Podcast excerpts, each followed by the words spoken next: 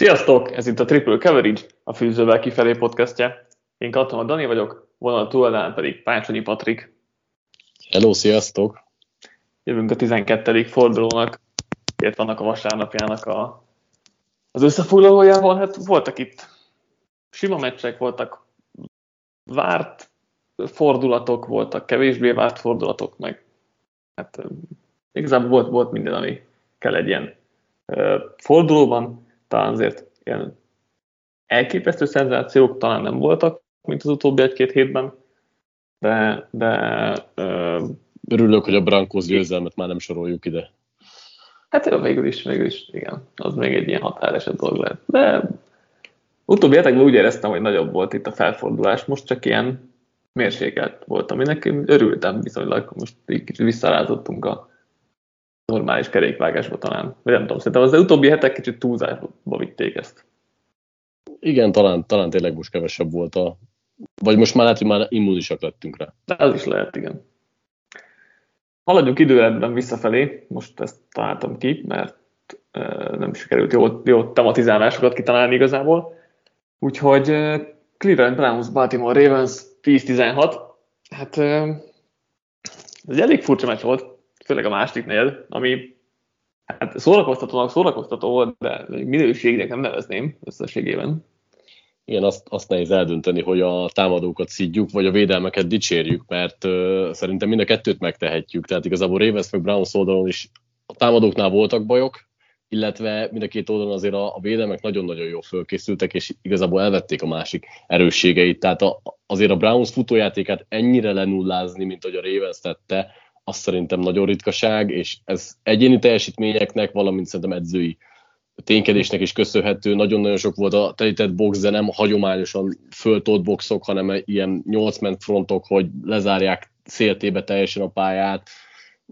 Ugyanakkor azért bele-bele hibázgatott a Browns is a játékba, tehát nem, nem lehet csak azt mondani, hogy a Ravens vette minden teret előlük, nem tudták kihasználni ezt a túloldalon sem illetve hát a túloldalon sem hiszem, hogy meg lehet dicsérni Lamar Jacksonékat, mert a négy interceptionjéből hát három eléggé az ő lelkén szárad, ugyanakkor megint bebizonyította, hogy szoros, meccsen is tud nyerni, és amikor nagyon kellett, akkor összetett egy drive-ot, két nagyon nagy játékot csinált meg Andrewzzal, úgyhogy ez a Ravensnek most már ez a sajátja, hogy a, a közeli meccseket megnyerik, illetve hát csoportivás ellen ezt kettőt ér ráadásul.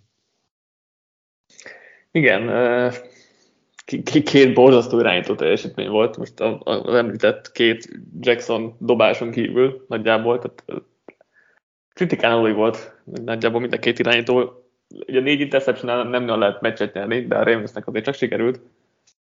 Um, és, és hát az, azon gondolkodtam, hogy most majd megint előre szaladok, vagy nagyobb dolgokban gondolkodok, hogy így ugye a Ravens sem túl meggyőző jelenleg, pedig ugye első kiemelt, és az egész nfl nem érzek egy ilyen meggyőző csapatot, amelyikkel azt mondom, hogy na ennek nem igazán van gyenge pontja, vagy nem is sebezhető akár offense, akár defense oldalon, és, és ezért nagyon izgalmas lehet a szezon vége, és, és a rájátszás is, aztán majd lehet, hogy valaki fellép és, és uh, szétver mindenkit. Gondolom nálad ez a Bucks vagy a Patriots lesz, de Szóval, szóval nincs, nincs szerintem ilyen csapat, és a Ravens sem az, annak ellenére, hogy első kiemelt, azért elég sok volt a, a, a szoros meccsük, amit gyengébb csapatok ellen hoztak le, szóval, és, és itt tényleg most is a támadófal azért elég rosszul nézett ki, a futójáték az nem ment, Lamar Jackson kívül, szóval uh, vannak itt is elég nagy problémák. Szerintem két fontos dolgot mutatott meg a Ravens ezzel a győzelmével. Az egyik az, hogy ismét bebizonyították, hogy, hogy rossz játékkal is akár szoros meccset be tudnak húzni, ki tudják magukból préselni ezt a dolgot. A másik pedig, ami nagyon hiányzott eddig idén tőlük, hogy védelmi oldalon is tudnak olyan játékot mutatni, ami abszolút megsemmisíti az ellenfelet. Tehát itt igazából nagyon sok olyan teljesítmény volt tőlük védő oldalon, amit eddig hiányoltunk, és, és rákényszerítették a Brownsra a hibákat. Tehát Patrick Quinn szerintem élete egyik legjobb meccsét hozta le, okay. nem, nem hiába ö, sikerült a Browns futójátékát limitálni, ehhez azért elengedhetetlen, hogy linebacker fronton is nagyon jól játszon valaki, ö, ki lehet emelni over játékát, ugye sokat szóra volt nagyon jó, és nagyon sok nyomást tudott Mayfieldre tenni illetve hát a, amit említettem, hogy annak ellenére, hogy telítették a boxot, a secondary meg tudta fogni így is a Browns elkapókat, hogy többnyire magukra voltak azért hagyva, tehát nem volt külön segítségük. Oké, okay, persze ehhez kellett az, hogy Mayfield nem a legpontosabb irányító, finoman szólva se, meg nem megy annyira most a passzjáték a Brownsnál. Ettől függetlenül a Ravens től szerintem ezt eddig hiányoltuk, és most végre megérkezett a védelem. Hát igen, csak, csak az a bajom, és és pont, pont fordított találásra volt tenni, hogy te szokták kritizálni az ilyenekkel, nincs kontextusba helyezve, hogy hogy tehát, tehát a Browns offense az jelenleg passzjátékban nulla, és oké, okay, a futójátékot tényleg nagyon szépen megfogták, és az mindenképpen dicséretes, mert erre nem nagyon volt senki képes idén sem, meg, meg amúgy sem, tehát ezt, ezt, a, ezt a Browns támadó falat ennyire uh, lenullázni nem nagyon tudta senki. De azért a passzjátékot egyáltalán nem kell tartani, tehát Baker Mayfield látszik, hogy sérült, amúgy ugye ő egy, egy pontos irányító alapvetően, de hát így, hogy a vállat ropára ment, a térde is, mind a két térde fáj, mit tudom én, minden baja van, így meg szerintem neki is szar, hogy játszik, a Brownsnak is szar, hogy játszik, a Mayfield jövőjének és a Browns jövőjének is szar, hogy Mayfield játszik jelenleg, és, és azért így nyilván jobban um, rá lehet állni arra, hogy megállítsák a futást, ami, ami tényleg, tényleg meg is tettek, és nem dicséretes, és még, még uh, Madubujékét akartam kiemelni az említett Queenen és, uh, és Ovén kívül. De hogy itt azért nem kell tartani a passzoktól, és azért azért ezt a Ravens defense is többször megégették már 400 yardos passzokkal, vagy 400 yardos passzos meccsekkel, um, és nem tudom, mennyire vonnék le következtetést ebből a jó teljesítményből.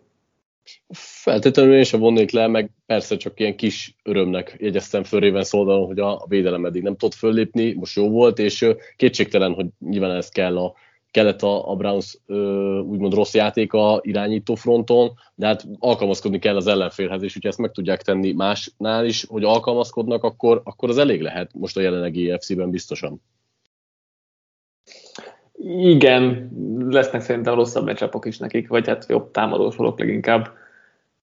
A Brownsból ki akartam még emelni Miles Garrettet mindig, mindig ki lehet.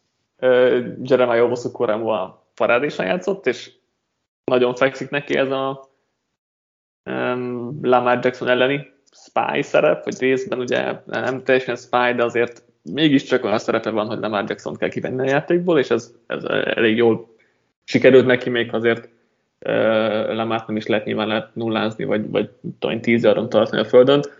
Ami nagyon vicces volt, hogy, hogy Jadavion Clowney mindig majdnem megcsinálta a játékot, de hogy hm. tök, tök jól nem a zsebet, tök jól odaért az irányítóhoz, de nem tudta levinni, akár a futót, akár az irányítót, akár nem tudta megcsinálni a play csak mindig majdnem, és ez így kicsit jellemző szerintem az ő karrierjére is összességében. Igen, igen a koromát én is ki akartam emelni, teljesen jó játszott, és szerintem ugye ez, ez áll jól a legjobban neki, amikor se nem linebacker, se nem safety, hanem igazából szabadjára van engedve ott a pálya közepén, ugye ő ilyen poszt nélküli játékos, és szerintem ezt sokszor kiemeltük annak a draft processz alatt is, hogy, hogy valószínűleg akkor fog a legjobban teljesíteni, hogyha ha hagyják neki ezt a szerepkört. Amit még a Browns kapcsán akartam mondani, hogy a, azért az edzői gárdát is elő kellene venni, mert, se, tehát offenz oldalon semmi kreativitás, persze be vannak határolva a mayfield meg nagyon jó megfogták azt a futójátékot, ami eddig működött, ettől függetlenül azért sokkal többet vártunk ettől az edzői gárdától, és most nem kizárólag erre a meccsre leszorítkozva, de nem igazán látszik, hogy meg tudnak újulni. Igen, már én adok nekik egy kis. Nem, nem, az nem mozgásteret, hanem egy ilyen kiszabadulhat hogy, Tehát, hogy szerintem Mayfield jelenlegi Mayfield nem lehet egy normális offense vezetni. Így pedig azért nehéz. Nyilván, és hát nem tudom, tényleg, tényleg az a bajom, hogy oké, okay, futni tudnak általában, de hogyha ezt elveszik, és, és ennyire sikeresen el tudják venni, akkor nem látom azt, hogy mit Mayfield passzból bármi értelmeset tudnak csinálni a jövőben. Nem tudom, hogy idén, még sérült Mayfield. Van egy gyors vicces sztori itt a, a második negyed végi eseményekhez, hogy pont ugye általában felkelek a meccs végén, és akkor visszanézem a a mérkőzést.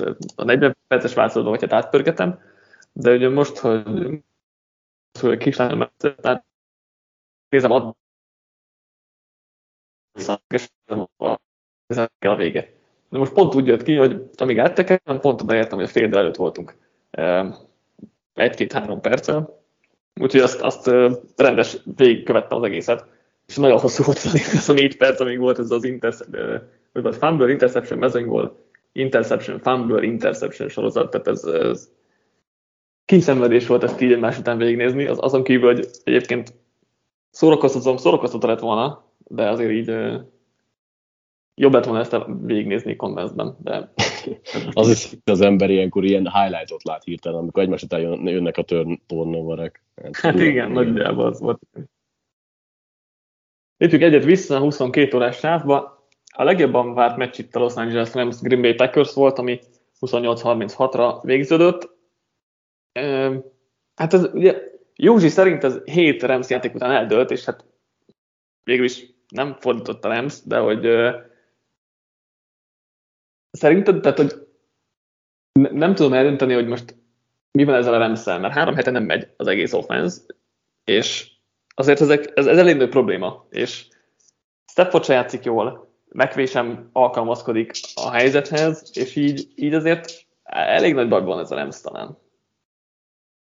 Igen, egyetértek. Tehát ö, nyilván Józsnak a reakció az elsietet volt, de alapvetően ami, amiről akar beszélni, hogy nem nagyon látja, hogy változtatnának, és tudnának egyáltalán változtatni, változtatni, az teljesen jogos, és ami szerintem még inkább kétségbejtő, az Matthew Staffordnak a játéka, aki hát playhívástól függetlenül szerintem rosszul játszik, tehát nagyon sok az aluldobott vagy túldobott labdája, valahogy nincs ritmusban az, az egész Rams offense, én legalábbis ezt éreztem rajtuk, hogy egyszerűen nem találják meg azt a flót, ami, ami kellene, vagy nem tudom, hogy igazából amiben benne voltak, és nem tudom, hogy mi a legfőbb oka ennek.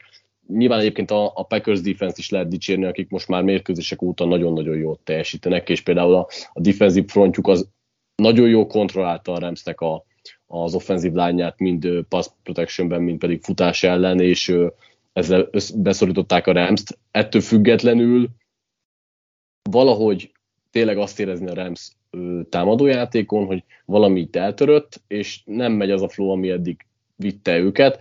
Stafford pedig sajnálatos módon nem igazán tudja egyelőre kiavítani a hibákat, vagy nem igazán tudja átlendíteni inkább a csapatát ezen.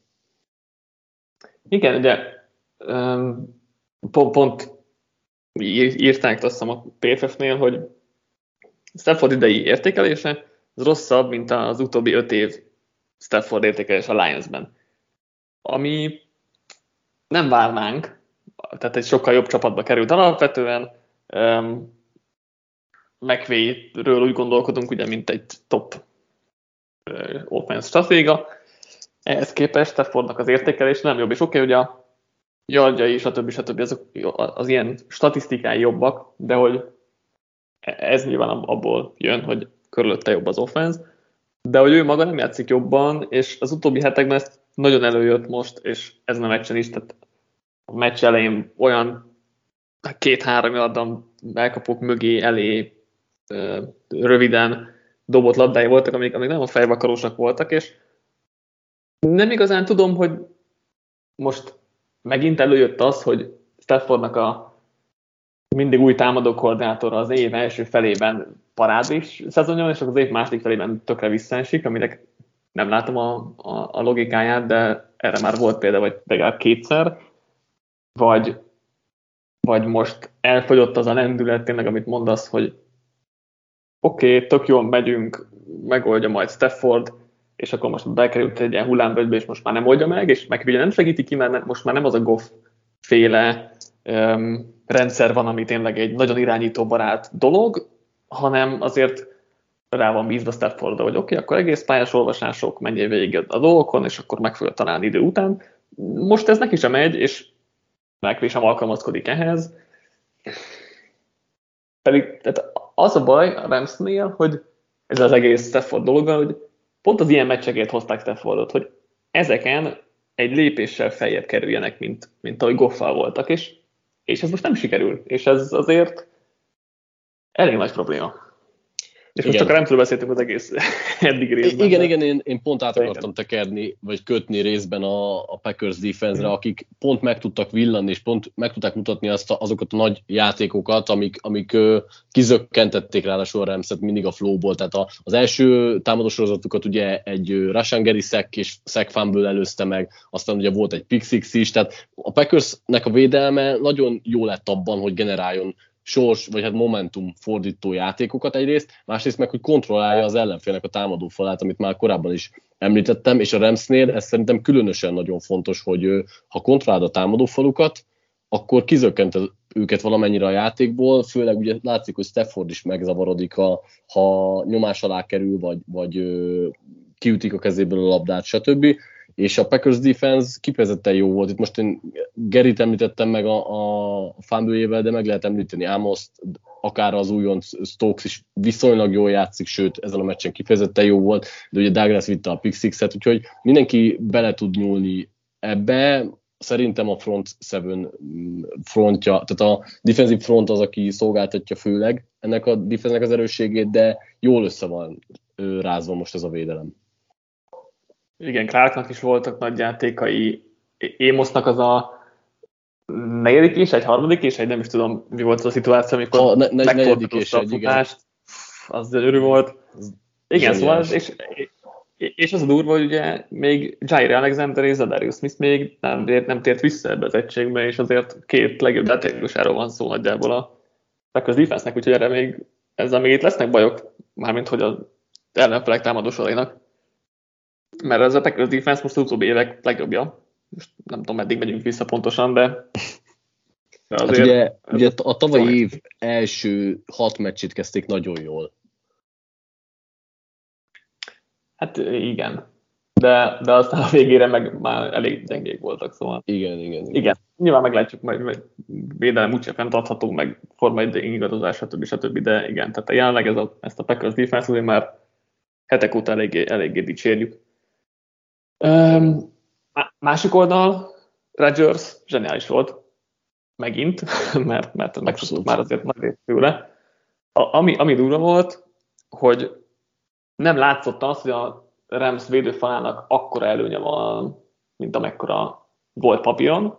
Meg egyébként azért ö, nyomásokat tudod, tudod generálni ez a Rams védőfal, meg, meg megvették az embereiket, de ezek nem voltak látványos nyomások, tehát Rodgers hamar szabadult a labdától, um, jól ismerte fel a dolgokat, és minimálisan azért a támadófal is kitartott, pedig azért ez a támadófal itt eléggé össze van tákolva, mert legalább három kezdő hiányzik, szóval azért itt, itt lehettek volna nagyobb problémák, de egy, egyrészt szerintem ez Rodgers zsennének a uh, dicsérete, hogy volt, másrészt azért ki segítették például a leftölt, akinek most elfelejtettem a nevét, mert már harmadik számú leftekül, és igen, és tudom, nekem is jött eszembe hirtelen. De... Josh Nyman. Josh Nyman. Szóval őt meg ugye kisegítették blokkokkal, stb. stb. Tehát nem tudom, ilyen extra blokkokkal, chip blokkokkal, ami, ami ismét plusz időt generált Rodgersnek, szóval tetszett a gameplan is tetszett Rodgersnek a, játék. Közben, közben megnéztem Nymannek a, a nevét. Itt a PFF pass blocking grade-ben azért elég durván 50 hm. nél van Nyman is, Newman is, és Renyen is, tehát ezek, sőt, ugye Newman és Renyen 30 alatt van, ami egészen borzasztó. Igen, érték, jó. és jelent, és nem látszott az úr, vagy nem látszott. Az nagyon jó, amit kiemeltél, tehát ez, ez a jó szó, hogy nem látszott, mert ő, amikor én néztem a meccset ott élőben, nekem azt tűnt föl, hogy mondom, mennyi ideje van Rodgersnek megint és megint, mondom, ennyire nem képesek Donaldik oda, és utána elhatároztam, hogy egy kicsit nézem azt, hogy, hogy tényleg megverik az embereket, vagy miért van ennyi ideje. És azt vettem észre, hogy, hogy meg tudták a Rams védők verni sokszor, viszonylag sokszor az embereiket, viszont Rodgers kis finom ö, ilyen zsebben való mozgással mindig pont annyira meg tudta hosszabbítani a játékot, hogy úgy tűnjön, mintha teljesen kényelmesen tudna passzolgatni, és lényegében ugye így nem is esett ki a ritmusból, tehát mindig meg volt pont annyi helye, meg pont annyi ideje, hogy megdobja a nagyobb játékot is. Tehát itt volt, nem tudom, három vagy négy olyan 20-25 plusz yardos játék, amit kényelmesen dobott meg Rodgers, és ez, ez inkább, hát nehéz azt mondani, hogy inkább az ő zsenie, de sokszor inkább az ő jó zsebben való mozgásának volt köszönhető, mint a támadófalnak, akik persze ahhoz képest, hogy milyen felforgatott állapotban vannak, szerintem jól helytáltak, és ö, azt is érdemes kiemelni, hogy ennyi idő után viszont Remszék se voltak képesek levenni az elkapókat, tehát itt Kább és Adams is vidáman ö, lubickolt igazából, és persze Remszi mellett nem feltétlenül kapott el sok yardot Adams, de összességében azért sikerült verni ezt a Rams secondary is. Igen, hát itt a Rams defense vannak ilyen rendszer szintű fenntartásaim, hogy ugye tavaly Brandon Staley-vel parádés volt a defense. Staley ugye távozott, jött a helyére Rahim Morris, akit ugye azt várták, hogy majd fontosan a tavalyi védelmet hozza, és azzal megint menni fog a dolog. De hát Morris nyilván nem Staley, kicsit a saját dolgait is behozta, nem tudja pontosan ugyanazokat a dolgokat csinálni, mint amit Staley csinált, és most szerintem egy ilyen egyveleg van ebből az egészből, és ez, ez így nem jó, tehát láthatóan nem jó, mert, mert közel sincs azon a szinten a gárda, mint tavaly volt, nyilván várható volt egy visszaesés, de, de azért itt, itt szerintem vannak ilyen rendszer szintű, vagy séma szintű problémák, ahogy mondtad, Remzit sem használják szerintem a legjobban, tehát ez most, egy pont, ez most pont egy olyan meccs volt, amikor végig rá kellett volna állítani Adamsre, és nem berakni a slotba ebbe a sztár pozícióba, mert, mert hogyha Adams Dante Dionnal van egy az egyben, akkor azt Aaron Rodgers bármikor kihasználja, vasárnap kétszer, ahogy szokták mondani, szóval itt végig szerintem nem rá kellett volna állítani Adamsre, és akkor az egy, az egy életképesebb hozzáállást lett volna, de de, de nem tetszik most az a Rams defense elég így, így séma szinten, vagy ez a, ez a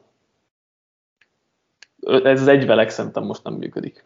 És alapvetően szerintem csak séma szinten van velük gond, mert valahogy egyébként se Remszi, se Donald, se egyébként Miller nem tűnik a saját szintjén dominánsnak. Persze továbbra is nagyon jól játszanak egyébként mind a hárman, de ugye a saját szintjükön talán nem hozzák ki az egészet. Ez, ez csak a, a sémának a hibája, vagy, vagy ők is egy kicsit így visszább estek az elit szinthez képest? Szerintem most Remzi meg Donald szerintem továbbra is nagyon magas szinten játszik. Floyd is jó azért a szezonban, sőt talán jobb, mint tavaly. Tehát vannak itt jó egyéni teljesítmények, de, de nincs meg az a... Nekem, nekem inkább séma szinten van itt ezzel a nagyobb problémám, mert azért nagyjából ugyanez volt az állomány tavaly is, most oké, okay, nem egy John Johnson mondjuk elment, meg egy, meg egy Troy Hill, de Troy Hill-t szerintem sikerült pótolni. Nagyjából nem, nem, nem tudom pontosan megmondani igazából, de szerintem én inkább séma szinten látom a problémákat, mint, mint egyéni szinten, főleg nem a sztárjátékosokba keresni a, problém, vagy a, vagy a problémát, mert Donald mindig, még mindig ellenállhatatlan, Rams még mindig a legjobb cornerback szerintem a ligában, szóval itt, itt kevésbé látom a problémát. Például még Von Miller még egyelőre nem csinált semmit. Azok kívül van egyébként hat nyomás ez a meccsen, de hogy abból semmi nem látszott, az biztos. Volt egy, volt egy késői léthitje, de, de, de hogy azon kívül semmi nem látszott ez a meccsen tőle.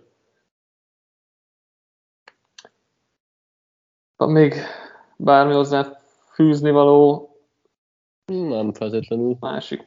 Igen, Rem, Remszél most uh, olyan szinten is bajban van, hogy közel van a, a hát még ha nem is a rájátszásról lemaradáshoz, de azért az ötödik hm. helyről azért még lecsúszhattak, mert azt most a, a rápillantok, hogy a Fortnite ugye fél meccsre van tőlük, illetve egyre, de ugye azt hiszem a tiebreaker a Fortnite szét, igazából fél meccsre van um, a Rams-től, jó, a Vikings mondjuk már kettőre, meg hát igen, tehát a playoffról nem fog lemaradni ez a Rams, de, de azt, a, a, azt, hogy a Von Miller féle win trade megállja a helyét, ahhoz ennél Staffordtól szerintem és McVay-től kell sokkal több.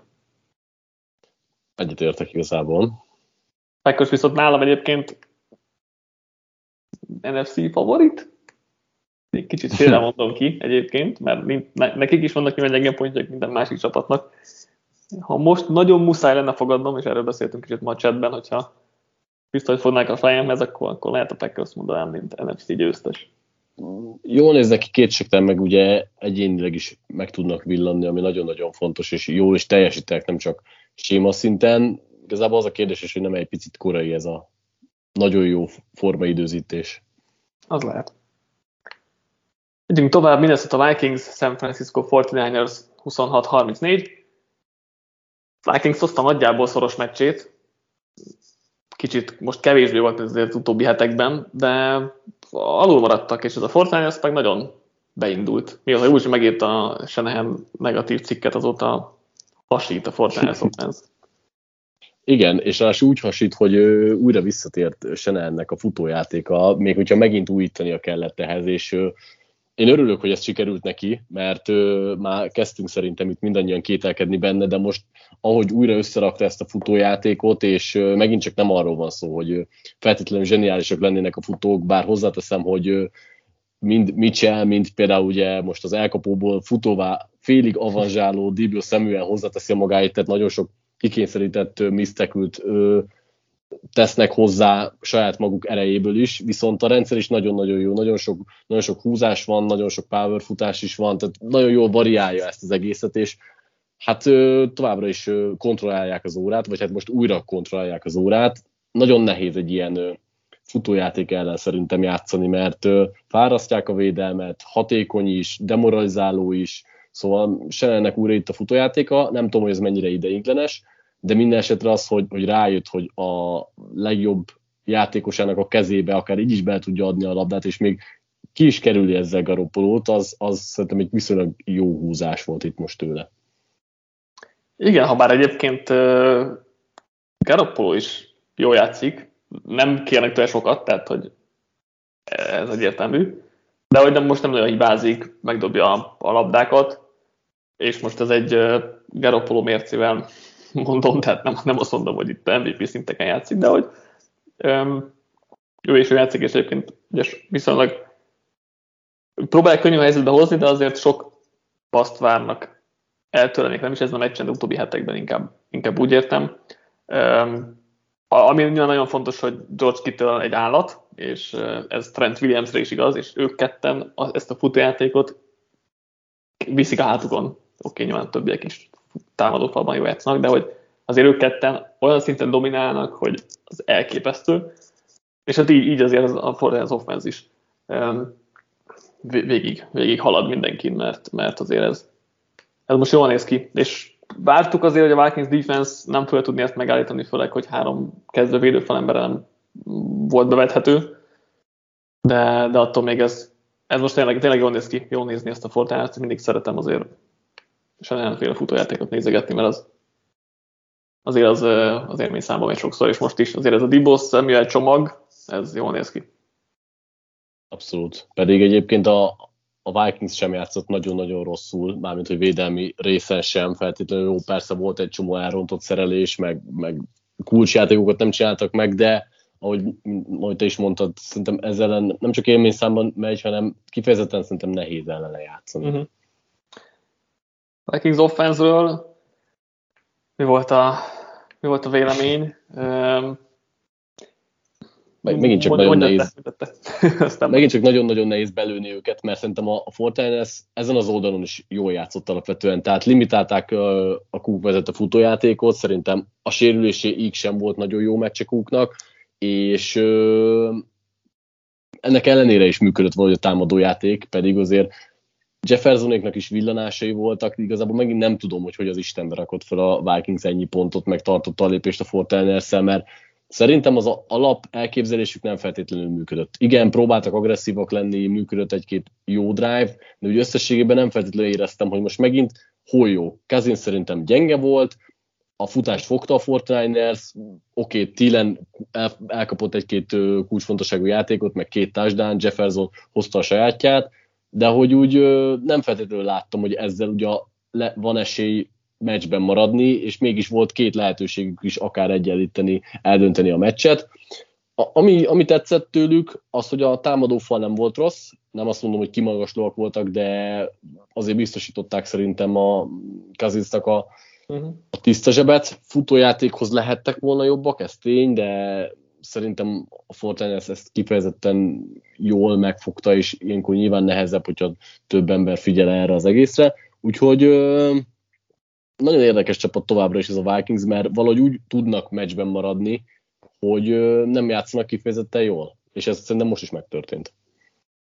Igen, ez változó, mert egyébként szerintem meg valahol nekem eddig az volt a vélemény, most ugye kérdezték Discordon is, hogy mikor írok majd a Vikingsról cikket, mert utóbbi hetekben én csapatosokat írtam, és mondtam, hogy akkor, hogyha kitalálom, hogy mi a tökömet csinál ez a csapat, mert hogy így nem, érzem az identitását a gárdának, azon kívül, hogy elvileg akarnak futni, de most annyira nem jók benne, és akkor meg eh, ha, ha hátrányban akkor eddig tök jól ment a passzjáték, és Kazisznak jól ment a játék, végig pontos volt, Jefferson egy állat, stb. stb. Ez a meccsen Kazinsz nem játszott jól, ez a legrosszabb meccs volt idén, és, és ahogy mondtad, hogy azért hogy meccsben voltak, de nem hittük el, hogy, hogy ezt, ezt megfordítja a Vikings, megnyeri, hogy ez mennyire van Kazinsz miatt szerinted, hogy így csak mert, hogy ő van a center alatt, vagy, vagy a irányító poszton, és, és ha mást, máshogy hívnák az irányítót, akkor ezt jobban elhívnénk tőlük, vagy, vagy nem tudom. Nekem egy ilyen érzésem egy kicsit. Hát ez, ez egy nagyon nehéz kérdés, tehát alapvetően ugye szerintem Kazinsz egy jó, viszont nem elit irányítónak gondoljuk, és ja. pont ez azok a pillanatok hiányoznak az ő játékából, azok a most az egyetemi fociból veszek egy kifejezést, de azok a Heisman pillanatok, amik, mm. amik mondjuk őt egy följebbi polcra nevez, tennék, és hiába játszik jól, most ettől a mestől függetlenül, mivel nincsenek meg ezek a pillanatok, ezért nem tudjuk egyszerűen azt mondani, hogy ő egy olyan irányító, és ezért skatujázzuk be talán egyébként az egész Vikings ebbe a uh-huh. kicsit megrekedt szerepkörbe, ami már egyébként néha szerintem edzői hiba is, mert, mert látjuk azért, hogy közepes irányítókkal is lehet olyan támadósort összerakni, ami, ami működik, és Kazinsz ennél talán még jobb is mondjuk, mint ha túloldalon nézzük Garoppolót, tehát lehetne egy, egy olyan hatékony támadósort egy Cousins, Jefferson, Thielen, Cook mögé rakni, ahol meg sem említenénk, hogy ó, oh, hát Cousins most nem volt meg az extra, mert, mert egyszerűen annyira dominánsak lennének, hogy, hogy erre nincs szükség. Viszont nem tudnak annyira dominánsak lenni soha, és így mindig meg kell említenünk cousins is, mert nem tud átlendíteni minket ezen a küszöbön.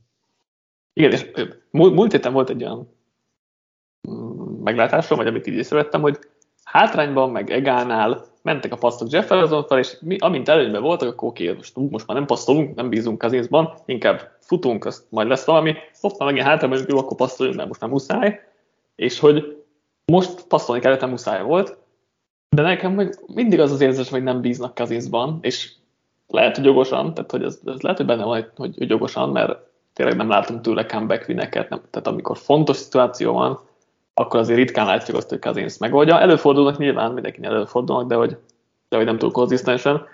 És most is ez, ez volt nálam, hogy hátrányban voltak, de nem éreztem, hogy tudják tartani a lépést, és nekem olyan érzésem volt, mintha a Vikings se hinné el, hogy, hogy tudják, meg tudják fordítani, vagy át tudják lépni ezt a küszöböt. Nekem tényleg az érzésem, hogy ők sem bíznak igazából Kazinszban, akinek pont olyan meccs volt a karrier mérlege 50%-os, ami most ugye negatívban fordította. Úgyhogy ő pont, pont egy ilyen 50%-os irányító, ami nem biztos, hogy jó hosszú távon a Vikings számára, még ha egyébként idén jól játszik, csak nekem az a bajom, hogy mivel nem bíznak benne, így csak akkor passzoltatják, amikor jó a helyzet. Jobb, jó helyzetet teremtenek neki, ezért is jobb a teljesítménye idén de látjuk, hogy eljönnek az ilyen helyzetek, akkor meg, akkor meg nem megy igazán.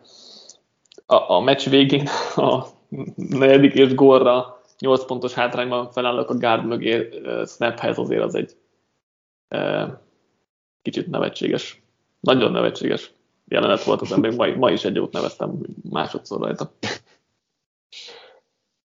Igen. Nem tudom, hogy milyen konzekvenciát tudunk lemondni hát ezzel kapcsolatban igazából. Hétről hétre. Igen. Menjünk tovább. Los Angeles Chargers, Denver Broncos 13-28. Hát elég ide Teddy Bridgewater, hogyha van egy Patrick Surtened, nem? Értem a célzást. hát azért annyit láttunk egyébként, hogy ha amikor Teddy Bridgewater kiszáll, akkor azért van lejjebb annál, szóval kell legalább egy bizonyos szintet megütni egy irányítónak, és... Hú, pedig milyeneket, már... milyeneket vitatkoztunk Discordon, itt, mikor kinevették Bridgewater-t. Jó, még hozzátenném azt, hogy szerintem Loktak teljesen leépítették az önbizalmát, és így beszállva hűvösen nem hálás helyzet. Persze. Ettől függetlenül azért érezhető a, a visszaesés persze, hogy ő vagy Bridgewater van ott a, az irányító székbe. Én egyébként alapvetően azért voltam viszonylag idegesebb tegnap a Broncos meccs nézés közben, mert szerintem az első félidőben egy kifejezetten jó gameplant és ö, megvalósítást hozott a Broncos. Védelmi oldalon abszolút elvették a, a rövid, területek, rövid területeket Herbert elő, és mivel Lombardi továbbra is ezeket akarja hívni, ezért elvették az egész offenz játékot. A túloldalon pedig hát azt szerültették, ami a Chargers ellen kell. Futni kell, mert ö, egyszerűen rosszak futás ellen, rövid yardos játékok, hogy ne hibázzon bele Bridgewater. Ez körülbelül az utolsó 38 másodpercig ment is, csak akkor Lok, ahelyett, hogy kidobta volna, vagy bármi más csinált volna, elajándékozta a labdát saját térfélen, amit én nagyon utálok, hogy a védelmet olyan helyzetbe hozzák, ami kifejezetten kényelmetlen. Oké, okay, Derwin James az egy nagy játékot mutatott be, de ha azt Loki picit okosabb, akkor inkább kidobja oldalra, és nem kockáztat ilyet, és én ott akkor azt hittem, hogy megfordul az egész meccs, mert ugye abból a támadásból a Chargers pontokat szerzett, de szerencsére nem eresztett le a Broncos védelem, és igazából a második fél időben is azt tudta hozni, amit. Ez mellé pedig bőven elég az, hogy a, a támadósor többet már nem hibázott. Igen, kellett, hogy Teddy visszaálljon a második fél időre, mert azért lokkal szerintem eléggé veszélybe lett volna ez a, ez a győzelem, így viszont Teddy azért maga biztosan elirányította a dolgokat, bár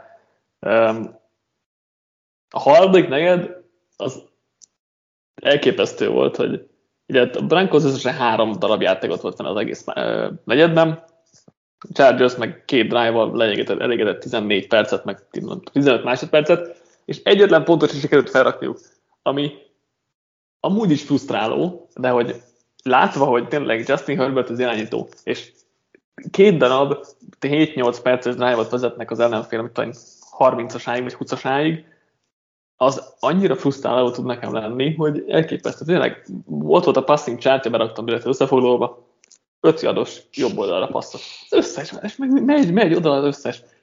Egyszerűen, egyszerűen nem bírom ezt nézni, ezt a Chargers offense tényleg nagyon zavaró, hogy, hogy ezt csinálják. De, de az, az a baj, pontosan ezt láttuk a Chargers-től, és offense, mint defense oldalon, és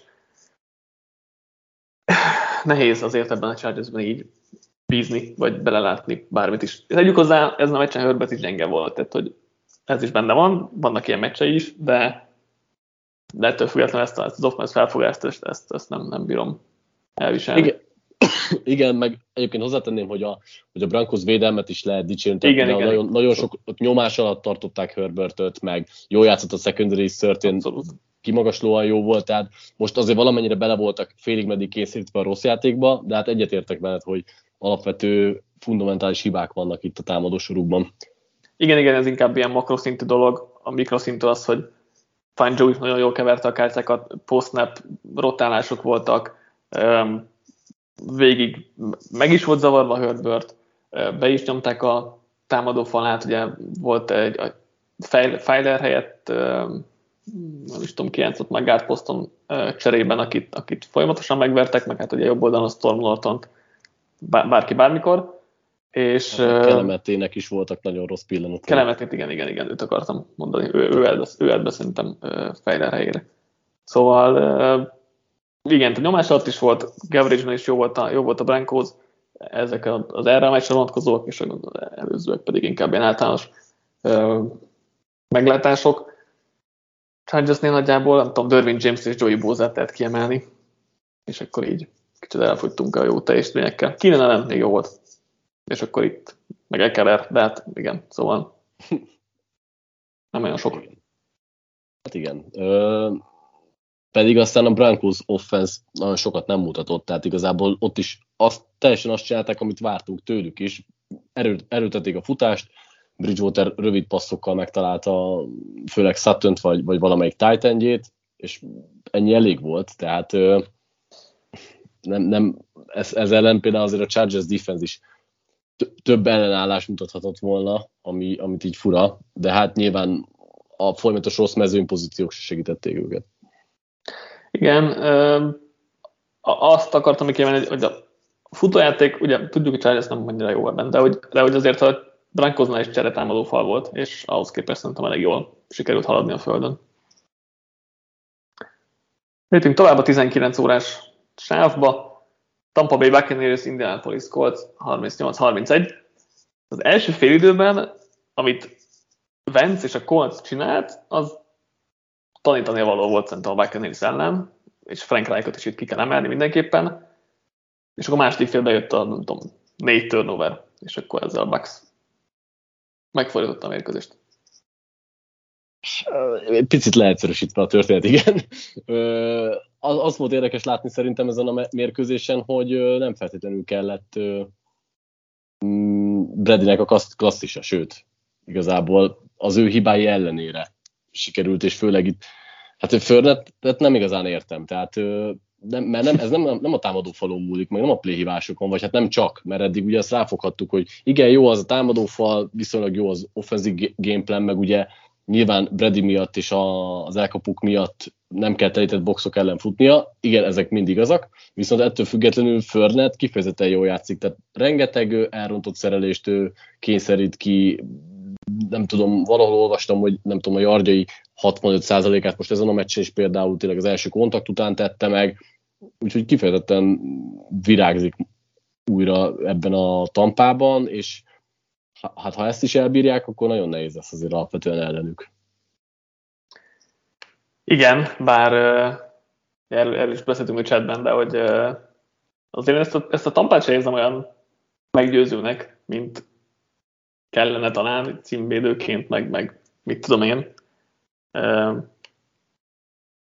Tudom, hogy te nem, nem akarsz csalódni, ezért a Bucks ugye mindig meg, mindent megold, és jók, és Brady úgyis majd megoldja a dolgokat, de nem tudom, nekem azért vannak két helyen itt így a Buccaneers kapcsán.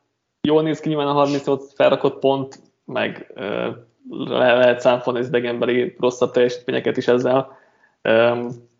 De azért elég sok rövid pályát kaptak.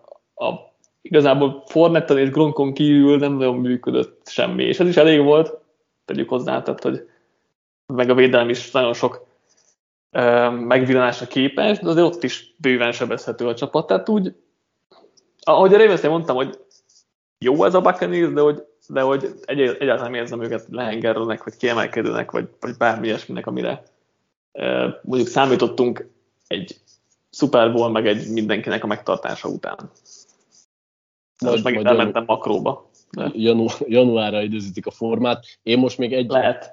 egy ö, dolgot emelnék ki ezzel kapcsolatban, hogy mi az, ami aggasztó lett a tampának, és ezt rá tudom húzni erre a meccsre is, hogy a passzjáték ellen a secondary továbbra sem jó, tehát az első fél időben Carson Wentz nagyon simán szedte szét őket, pedig Pittman keveset kereste, de hogy égethető ez a Buccaneers védelem ott, és ha ezt Wentz meg tudja tenni, akkor egy Rodgers még inkább meg fogja majd tudni tenni kifejezetten most sok pressure sem sikerült rátenni a Colts, illetve a Vance-re nem sikerült nagyon nagy nyomást gyakorolni, úgyhogy szerintem ez, én, én ez, ez inkább egy agasztó jel, mint hogy Bradéknek mondjuk nem megy annyira a játék.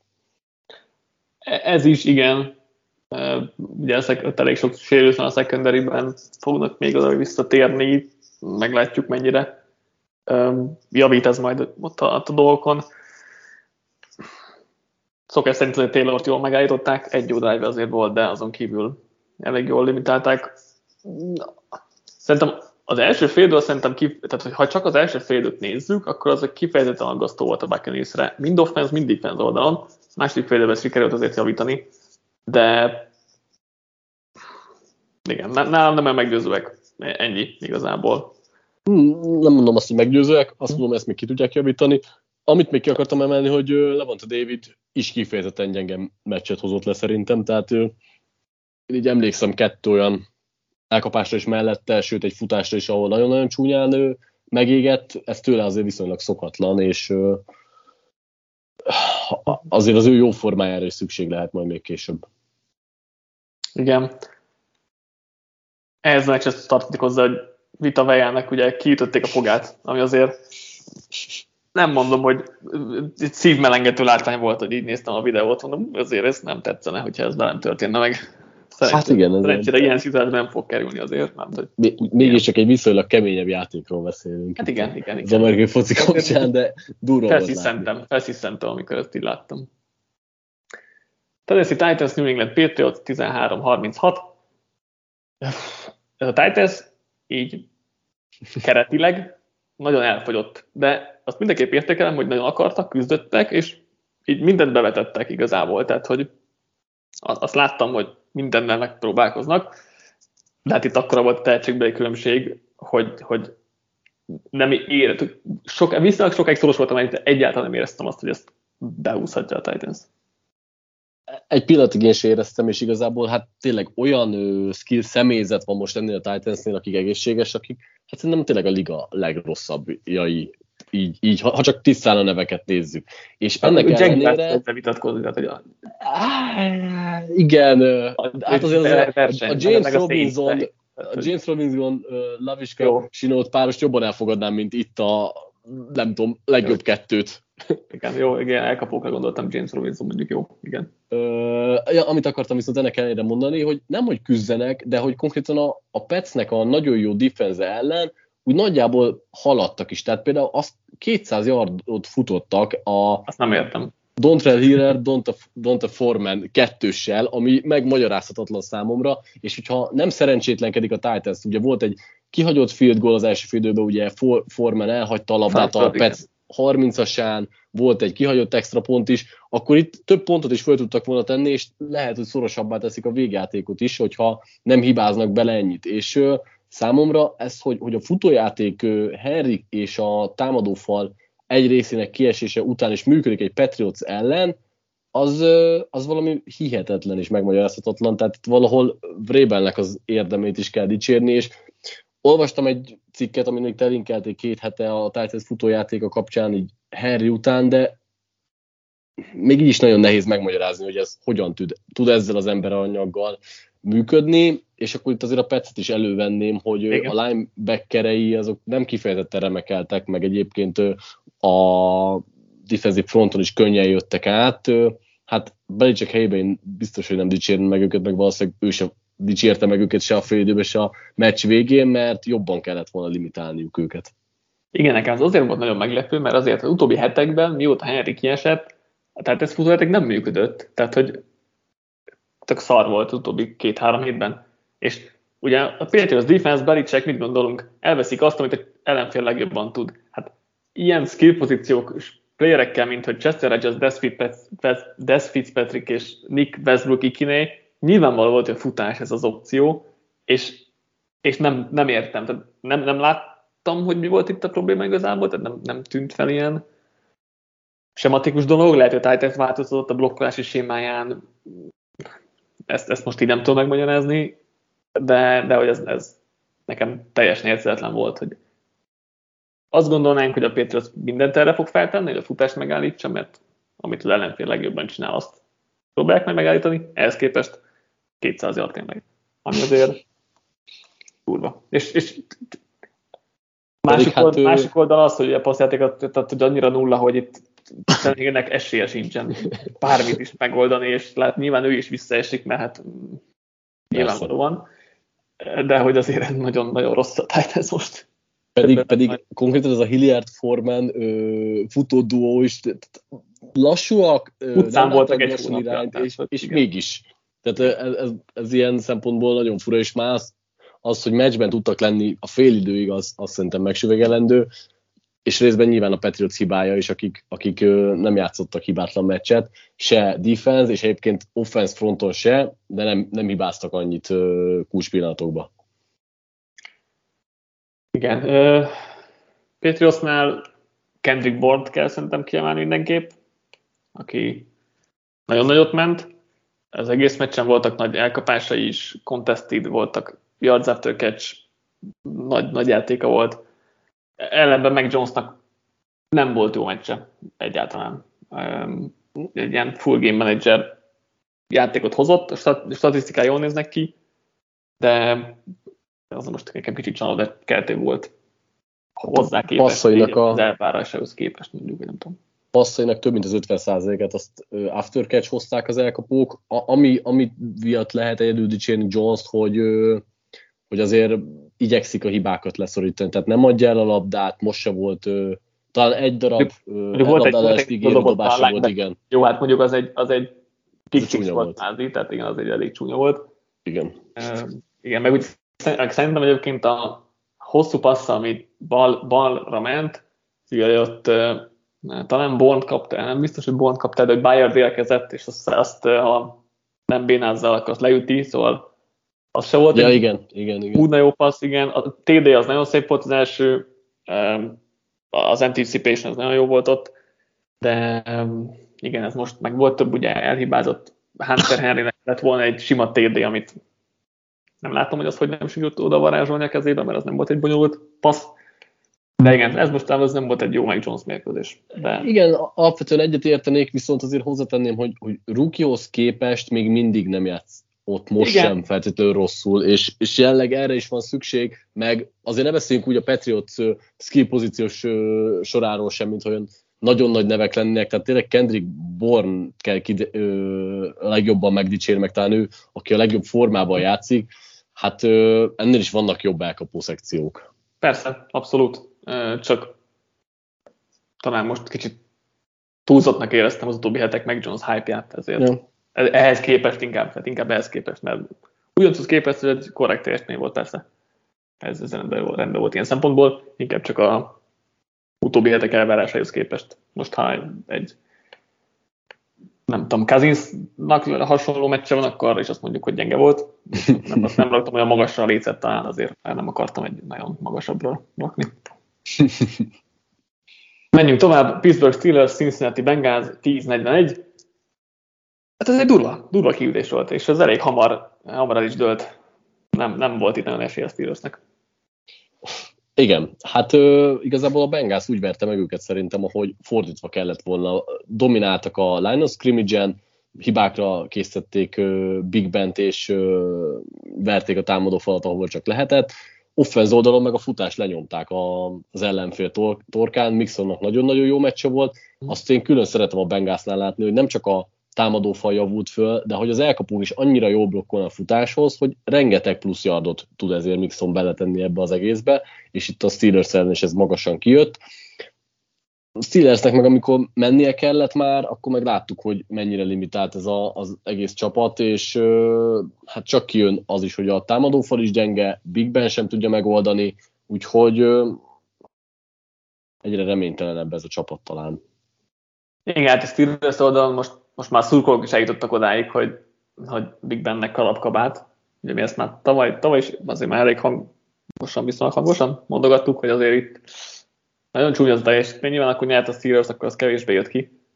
Most azért most azért talán mindenkinek egyértelmű, hogy, hogy ez, ez már nem, nem, a, nem a jövő, vagy nem az, az az út, amin tovább kell haladni. Ugye, ugye én mindenkit csapattal elég szkeptikus voltam így a fordulót megelőzően, a Steelersnél ez abszolút be is vált. Bengalsnak jóval kevésbé. Még mindig nem tudom ezt a Bengalst úgy igazán elhinni, mert a védelem nagyon hullámzó, és a támadósor is elég hullámzó, hogyha ugye a Bengals eléggé a futásokra akar építeni Mixonnal, és keveset passzol Böró, azokat egyébként nagyon jól, meg jól megy a passzjáték, most is Higginsnek baromi jó napja volt. Az legtöbbször azért jól megy a passzjáték, de ha megfogják ezt a futást, akkor azért ez, a, ez nem néz ki jól ez a Bengals. Sokszor nem néz ki jól ez a Bengals offense, és most most egyáltalán, egyáltalán nem sikerült megfogni a futást, tehát hogy ez, ez látszott, és a Steelersnél ez elég nagy kritika, azért a többi hetekben ez kijött, de még úgy a Bengalsnek valahogy nem hiszem el, és tényleg vannak ilyen parádés meccseik, meg vannak azok a Browns elleni hasonló vereség, vagy, vagy ilyesmik még őket még nem tudom hová tenni, pedig most már azért 12 fordulónál tartunk, ilyenkor már azért kiszoktak, kiszoktak alakulni azért képek csapatban, csapatokról, Megállítva még nem sikerült nekem rendesen. Nem tudom, nagyjából megvan, hogy offenzóda mit csinálnak, a védelmet nem tudom hová tenni még, hogy mikor jó, mikor nem, meg úgy az egész csapat is nekem Igen. kérdőjeles. Abszolút egyetértek, nagyon inkonzisztensek. Egyébként védő oldalon is például a, a defensive front kifejezetten lehet dicsérni. Tehát vannak nagyon jó yeah. teljesítmények, Hendrickson, meg uh, Sam Hubbard, uh-huh, uh, mind a kettő képes, ugye Hendricksonnak ugye már most már 5 vagy 6 meccs óta mindig van egy szekje, de Hubbard is mindig nagyon jól játszik, most a Steelers ellen is nagyon jó volt. Uh, a secondary azért sebezhető, ott Bates mellett nem mindig, nem mindig tud föllépni valaki. Igen, most, most igen. mondjuk azért jobb meccse volt mindenkinek kvázi, nyilván most igen, igen, mikro-makró beszélgetésekbe megyünk bele, és még nehéz kicsit elkülöníteni, de igen, tehát hogy most tök jó volt Mike Hilton, tök jó volt Eli Apple, de, de azért mondjuk szezonban meg, meg azért voltak bőven nekik is kilengéseik negatív irányba. Ja. Ugye a Steelers most lecsúszott a playoff jelenleg, most uh, 12-ek, úgyhogy alapos, alaposan lecsúsztak, nyilván így még csak másfél meccsre vannak. A hetedik helyet a Bengals viszont jelenleg ötödik kiemeltet a legjobb wildcardos um, csapat, egy meccsen van a csoportgyőzelemtől is, ellenben mondjuk ugye egyre van a uh, kieső zónától, mondjuk így. Úgyhogy ez még egy érdekes hajrá lesz itt az ő szempontjukból. Abszolút. Hát ez is egyébként döntő lehet, és sokat meg fogunk tudni a Bengászról, hogy nagyon kiélezett meccseken majd hogyan fognak tudni teljesíteni, mert például most a, a steelers úgy verték meg, hogy nagyon-nagyon gyorsan elléptek, és onnantól kezdve ilyenkor már minden összejön általában a csapatoknak, meg felhőtlenebbül játszanak, de mondjuk egy szoros csoportrangadón, a Ravens ellen, vagy nem tudom, most írtam még ki ellen játszanak, aki, akik hasonlóan ott vannak az Indehánba, ott meg tudják-e mutatni, hogy stabilan tudnak teljesíteni, az fontos lesz. Már is előcsapom a Bengals sorsan, ez gyorsan. Chargers, 49ers, Broncos, Ravens, Chiefs, Browns. Hú, az kemény. Azért az uh, hat in the hand minimum, tehát nem tudom, hogy minimum in the hand. Azért az hatból hat. Na hát akkor lesz lehetőség kemény, ö, bizonyítani. Az kemény, kemény sorsolás azért itt a továbbiakra. Menjünk tovább. Philadelphia Eagles, New York Giants 7-13. Nem tudom, erősíts meg, vagy száfolj meg, hogy, hogy csak az Eagles szurkoló mondatja belőlem, hogy ezt az Eaglesnek simán meg kellett volna nyernie, vagy, vagy te is így láttad? Nem, én végig azt hittem, hogy meg fogják nyerni. A szerkesztő chatbe írtam is, hogy, hogy meg lesz, mert úgy éreztem, hogy alapvetően jobb csapat az Eagles, ha nem is sokkal, de egy kicsit talán jobb csapat, és meg is voltak a lehetőségek, hogy megnyerjék ezt a meccset itt most nem feltétlenül a végén a Régör kezéből kicsúszott labdákra gondolok, hanem akár az első fél időben is, amit nem sikerült mm. drive-ot TD-vel zárni, pedig ígéretes volt. Igazából az a probléma az eagles amit szerintem már többször beszéltünk itt az évben, hogy a futás az egyre inkább működik, és nagyon, nagyon jó, viszont nem használják megfelelően, csak meg néha egyáltalán nem használják, amit tök érthetetlen. Passzjátékban meg azért Hertz nagyon-nagyon inkonzisztens és képes nagyon buta, rossz döntéseket hozni, amik, amik most nagyon rosszkor jöttek a Giants ellen. Igen, én úgy éreztem, hogy amikor futunk, akkor simán végigmegyünk a pályán. És így is volt, mert vagy 200 előtt tett fel az Eagles a táblára. Azt nem értem, hogy miért nem futott, vagy futtatta a Szíriáni. Olvastam olyan ilyen kis teóriát, hogy igazából ez az év ez arról szól, hogy Hertzre kiderüljön, hogy mit tud, és akkor a helyzetbe kell hozni, ahol ez kiderül. És, és ezért volt ilyen, nem hiszek ennek, de érdekes kis e, teória volt. Minden esetre Hurstnek ez volt a legrosszabb meccse idén, de bőven azt hiszem, igen, ez, ez a, biztos, hogy ez a legrosszabb meccse, most bőven, az most nem bőven biztos, de nagyon sok rossz, e, rossz passza volt a pályák közepét egyáltalán nem használtam. Amikor végre sikerült egy jó paszt kiosztani a régen, akkor ő ejtette el. E, egyrészt ez, hogy, hogy Rigger borzasztó, és um, nem tud, nem tud elkapni két labdát egymás után. Ez egy, ez egy dolog, de hogy a másik, hogy miért rájátszol ilyen szituációban. Ez egy jó kérdés, és ezzel most valamit eszembe jutottál, amit akartam mondani, hogy szerintem Devonta Smith is nagyon rosszul használja az Eagles, mert ugye neki pont az volt az erőssége az alapban, hogy nagyon jó szakadt el, a pálya közepén megkapta a labdát, és azt megtoldotta. Itt meg nagyon-nagyon sokszor a pálya szélére van szorítva egyébként Smith, és kontest elkapásokra van utalva, vagy egyáltalán nincs keresve, ami meg még érthetetlenebb, és ez, ez nem annyira a sajátja, meg ugye az, egyébként az egész Eagles passzjáték így valahogy olyan, mint hogyha a szélekre korlátozódna, Igen, és nagyon abszolút. kevésszer célozzák a pályák közepét, holott mondom, Devonta Smithnek is az lenne a terepe, ugye Goddardnek is az lenne a terepe, de akár a futók is tudnának elkapni, és ez már inkább valamennyire edzőhiba, mint játékos. Meg Hurt, szerintem, Hurtben is benne van ez, tehát a, kicsit olyan, mint Wilsonnál, hogy Wilsonnak is ugye kritizáljuk, hogy nem, nem nézi a rövid pályák közepére menő játékokat, szerintem Hurstnél is megvan ez, ő is egy alacsonyabb irányító, most ez nem, ezt most nem tudom, én csak bemagyarázom ebbe a teóriába, amit itt uh, kitaláltam Wilsonra, hogy azért Hurtsre is valamennyire igaz. Lehet, lehet, hogy full belemagyarázom, de az biztos, hogy nem használja a pálya közepét. És részben ez lehet edzőhiba, de, de azért vannak oda útvonalak felrajzolva, és nem dobálja meg őket Hurts.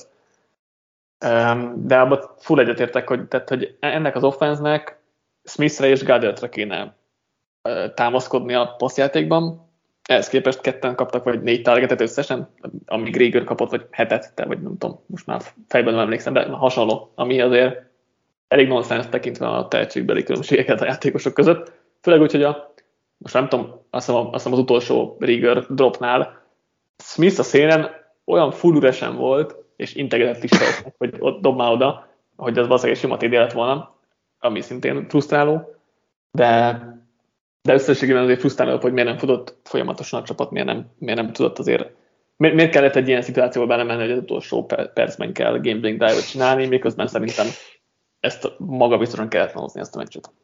Abszolút, mert a, amúgy a Giants sokat nem tett hozzá a mérkőzéshez, azon kívül, hogy offenz oldalán te, talán kevesebbet hibáztak, még akkor is, hogyha ők sem voltak hibátlanok, de nem adták el a labdát, vagy nem adták el olyan kult szituációban legalább a labdát, ahol kellett, mert amúgy a futójáték egyáltalán nem működött Barkley-val, egyetlen egy nagyobb megíromalása volt, ami nagyon kevés, passzjátékot jobban limitálta az Eagles, mint gondoltam, Daniel Jones azért ki volt zökkentve, szokás szerint a komfortzónájából, úgyhogy a Giants offense oldalon nem volt képes még annyit se beletenni a meccsbe szerintem, mint az Eagles. A védelmük az fontos pillanatokban éles volt, és tudott labdákat szerezni, ami, ami eldöntötte igazából. Igen, a secondary az jó volt a Giantsnél, és, és tényleg hát ahhoz képest, hogy nyertek, offense oldalon azért nem sok mindent tudunk kiemelni, amelyet, hogy Majerik milyen TD elkapást csinált, az nem is értem. Elejtette a labdát, és valahogy térdéről visszapattant a kezébe. Az, az elég ö, érdekes volt, vagy, vagy szép volt, ha így nézzük. De igen, tehát offense azért itt sem nézett ki jól, Gerett kirúgása ellenére sem, a, az a flip flicker screen nek az ötlete, az tetszett. Meg egyébként ugye sikerült a játék, de hogy tetszett az ötleten, hogy védők ugye hátra lépnek, hogyha látják, hogy free flicker van, és akkor nyomunk egy screen mennek elé a, pasz, mennek elé a, a, a falemberek. Hát ez egy jó játék volt. Legalább egy. Na, az is valami. Igen nagyjából több, mint amit az Eagles csinált. Jó, jó. hát, passzjáték szinten talán igen. Igen, igen, passzjátékban. Carolina Panthers, Miami Dolphins 10-33. Newtonnak sikerült valami 5 per 21, 92 yard, két interception dolgot összehoznia, négy leütött labdával, meg nem tudom hány szekkel. A Miami Dolphins védelme olyan dominált ez a meccsen, hogy amelyet keveset, keveset idén bármelyik védelem. Egyébként ez a, ez a védelem, ez, ez tényleg ez a tipikus, te használtad az opportunista jelzőt rájuk, de ez egy nagyon illik Balázs, Balázs volt Vagy Balázs használt, akkor ő, de ez nagyon-nagyon illik rá, hogy, hogy löf, kihasználják. Löfli összefoglalt, bocsánat, löfli Akkor bocsánat, akkor löfli Csak hogy a kredit meg legyen biztosan. Neke, nekem, nekem nagyon tetszett ez a jelző rájuk, hogy, hogy tényleg ezek ellen a gyengébb offenzek ellen, gyengébb irányítók ellen amit, amit kell, vagy amit lehet, azt elvesz ez a védelem, és tényleg szekkekben, labdaszerzésekben akkor a special team is megint föllépett, és beszéltünk róla, hogy ez a Dolphins védelem mennyire rossz volt az év elején, folyamatosan javulnak föl, és ö, azt játszák igazából, ami, ami kell, meg ez az egész Dolphins azt játsza, ami kell, mert, mert az offense az vedülön kívül nem nézett ki jól. Tehát Tua megint nagyon inkonzisztensen játszott, hosszú passzok egyáltalán nem jönnek, viszont vedő kezébe juttatják a labdát, ami, ami jelenleg ilyen védelem mellett elégnek bizonyul. Uh, ránéztem a uh, Panthers pass blocking grade A támadó falban négyen vannak 25 alatt. Mm. Igen. nagyjából, nagyjából jól leírja, hogy milyen, milyen a meccs, és ezek után egyébként nagyon vicces, tehát nagyon rosszul játszanak a Panthers irányítók, és Newton is nagyon rosszul játszott, de azért ilyen fal mögött nagyon nem könnyű, a futójáték az nem működik, sajnos McAfee nem tud egészséges maradni, az edzőket se tudnám dicsérni, igazából fura, hogy, hogy bátran próbálkozik ez a Panthers, megszerezték Darnoldot, visszahozták Kemet, de valahogy nagyon komikus, hogy ennek ellenére az egyik legrosszabb irányító helyzet szinte olyan, mintha náluk lenne. Igen, ráadásul első körű mögött, vagy után már nincsenek pikjeik sem, úgyhogy az sem lesz egyszerű megoldani majd. De igen, azt hiszem, azt mondták a PFF-nél, hogy ez a valahol volt legrosszabb támadófa teljesítmény volt, amit, amióta a PFF létezik, értékeltek.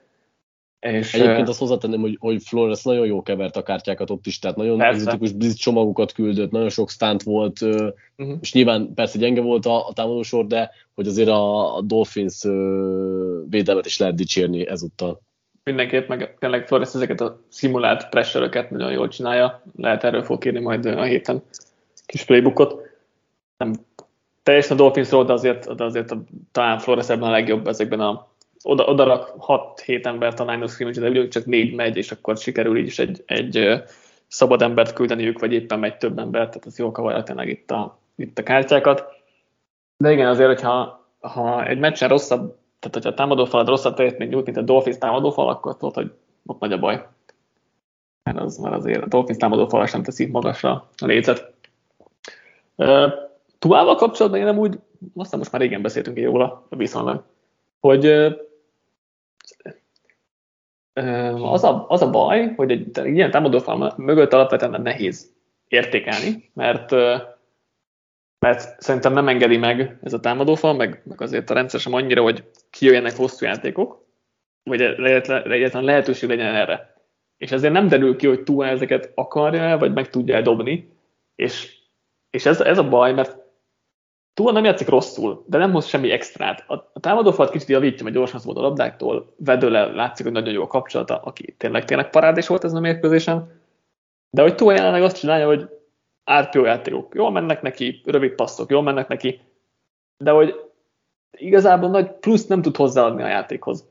És, és Kérdés ne. egyébként, hogy kell-e nagy plusz hozzáadnia, tehát én hát, nem feltétlenül azt várom tőle, hogy nagy plusz hozzáadjon, de azért ennél egy kicsit, nem is tudom, fantáziadúsabb, vagy, vagy jobb játékot várok tőle, mert azért ez a 3,9 yardos átlagos passzmészség, ez, ez nagyon-nagyon kicsi, tehát még akkor is értem, hogyha minimalizálni akarják a hibákat, amiért nem tudom őket hibáztatni, de valahogy mégis hiányérzete támad az embernek, és nehéz elmondani, hogy ezt, hogy ezt az edzői stáb fogja vissza Tuát, azért, mert tudják, hogy Tuának limitáltabbak a képességei, vagy, vagy pedig ö, egyszerűen még nem akarják mélyebb vízbe dobni, amit, amit meg úgy nehéz megítélni. Igen, tehát ö, nekem az a bajom a mindenféle túl a beszélgetéssel, vagy majdnem mindenféle, hogy nem derül ki, hogy túl mit tud.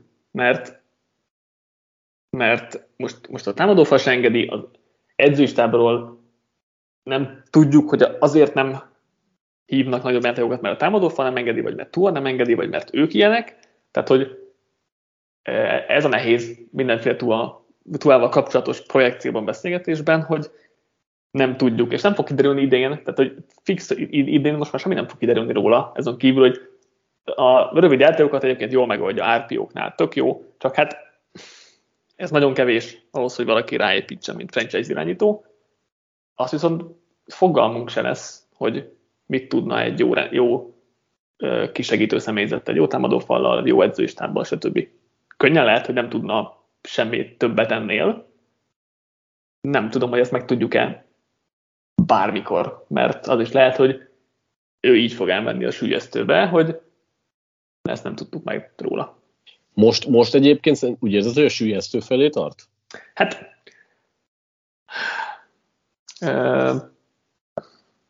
úgy gondolom, hogy Watson ide tart leginkább a Dolphinsba. És akkor... ja, értem. És hát um, amúgy persze, ha, ha ez nem valósul meg, akkor gondolom túl lesz jövőre és a Dolphins irányítója. Meglátjuk, hogy támadó falon tudnak-e annyit javítani edzőistában. Akarnak-e javítani, vagy változtatni, de, de jelenleg nem gondolom, hogy bárki szeretne ráépíteni. Mondjuk Darnoldról se gondoltam volna, tehát végül is lehetséges, hogy valaki majd cserél érte. De egyenlőre szerintem a karrier íve, ami még nem túl hosszú, meg, meg semmi ilyesmi, de az azért nem, nem a felé tendál, hogy belőle vagy belőle franchise irányítót látnak, vagy benne franchise irányítót fognak látni. Atlanta Falcons, Jacksonville Jaguars 21-14. Um, nem volt egy jó meccs, de volt pár érdekes dolog.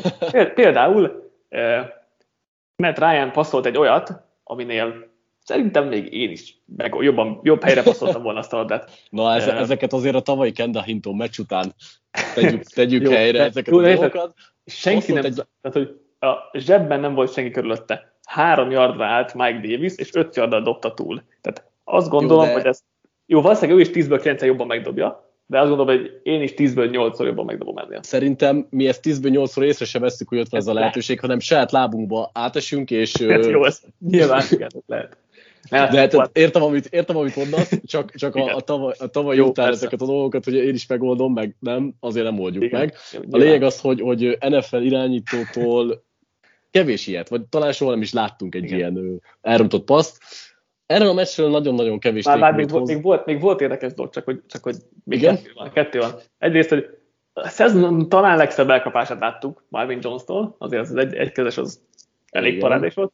Harmadik pedig az, hogy Jaguars Kabbalah figurája, bungee jumpingolni akart, ahogy, ahogy a legtöbb, ja, de, de beragadt, és le kellett engedni onnan szép lassan, és akkor ott úgy hozták le a stadion tetejéről. Úgyhogy ennyi hát, igazából mennyi érdekesség volt.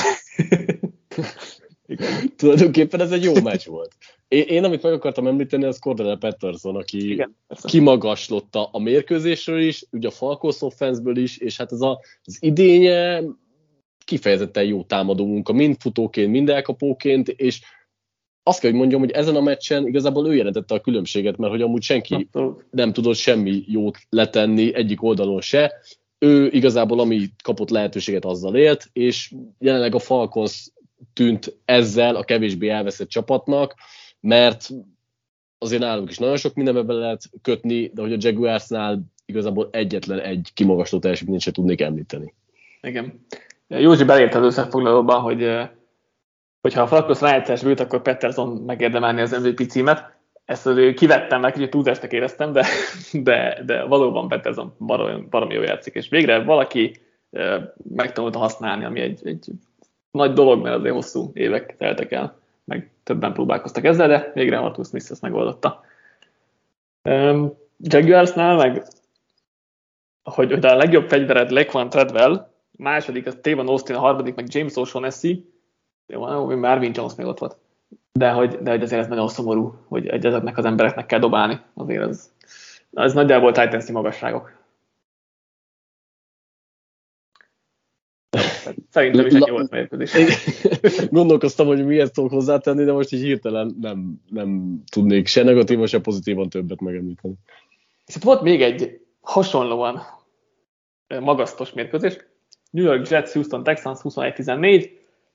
Eh, itt az első gondolatom az, hogy uh, és a második is. igen, igen.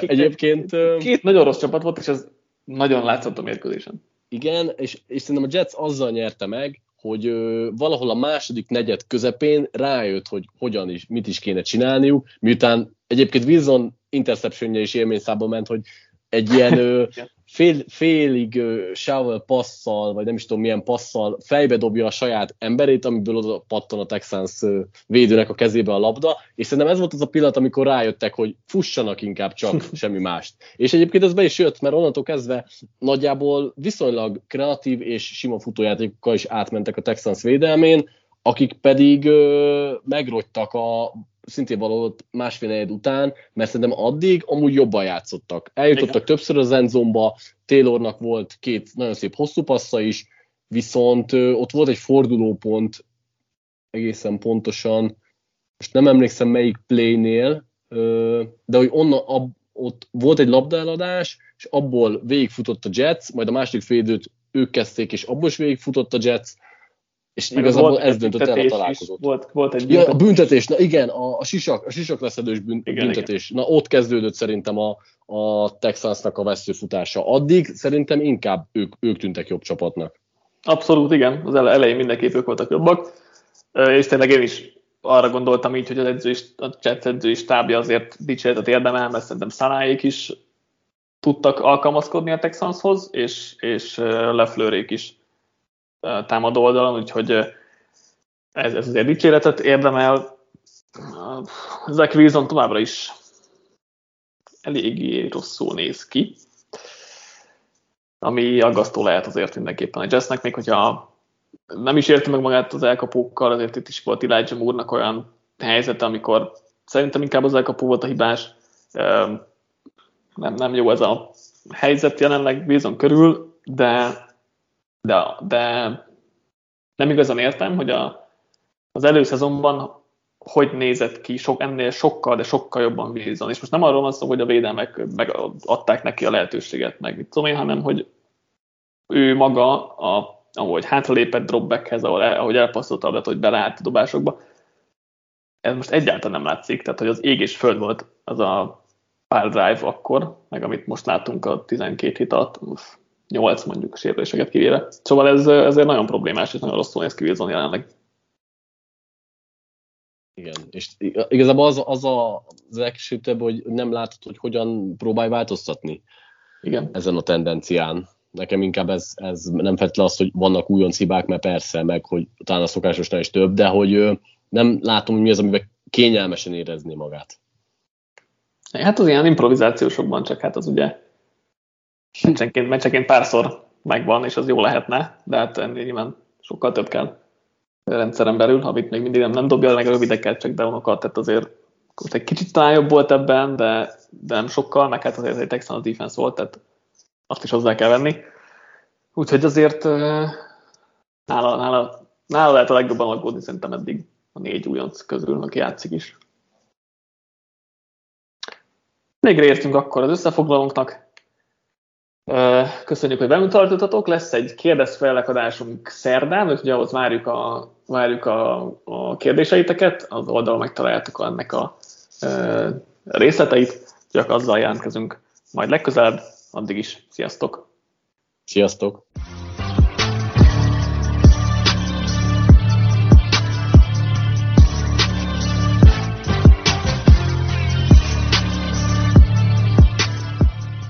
Ha más podcastekre is kíváncsi vagy, hallgassd meg a Béton műsor ajánlóját. El tudod képzelni, hogy a podcastet, amit éppen most hallgattál, fél év múlva már a mesterséges intelligencia generálja? Mi sem. De ha érdekel, eljött már a gépek lázadása. Hallgass bele az Embertelen podcastbe. Orsós Lajos vagyok, a műsor házigazdája. Egyelőre még élőben. Egyelőre. Fedezzük fel együtt, hogyan ismerkedik, randizik, mesél és vitatkozik Betty és Péter, két teljesen mesterséges intelligencia. Lajos, a podcast címét mond még egyszer, Léci. Oké. Okay. Embertelen podcast. Ez a műsor a Béton közösség tagja.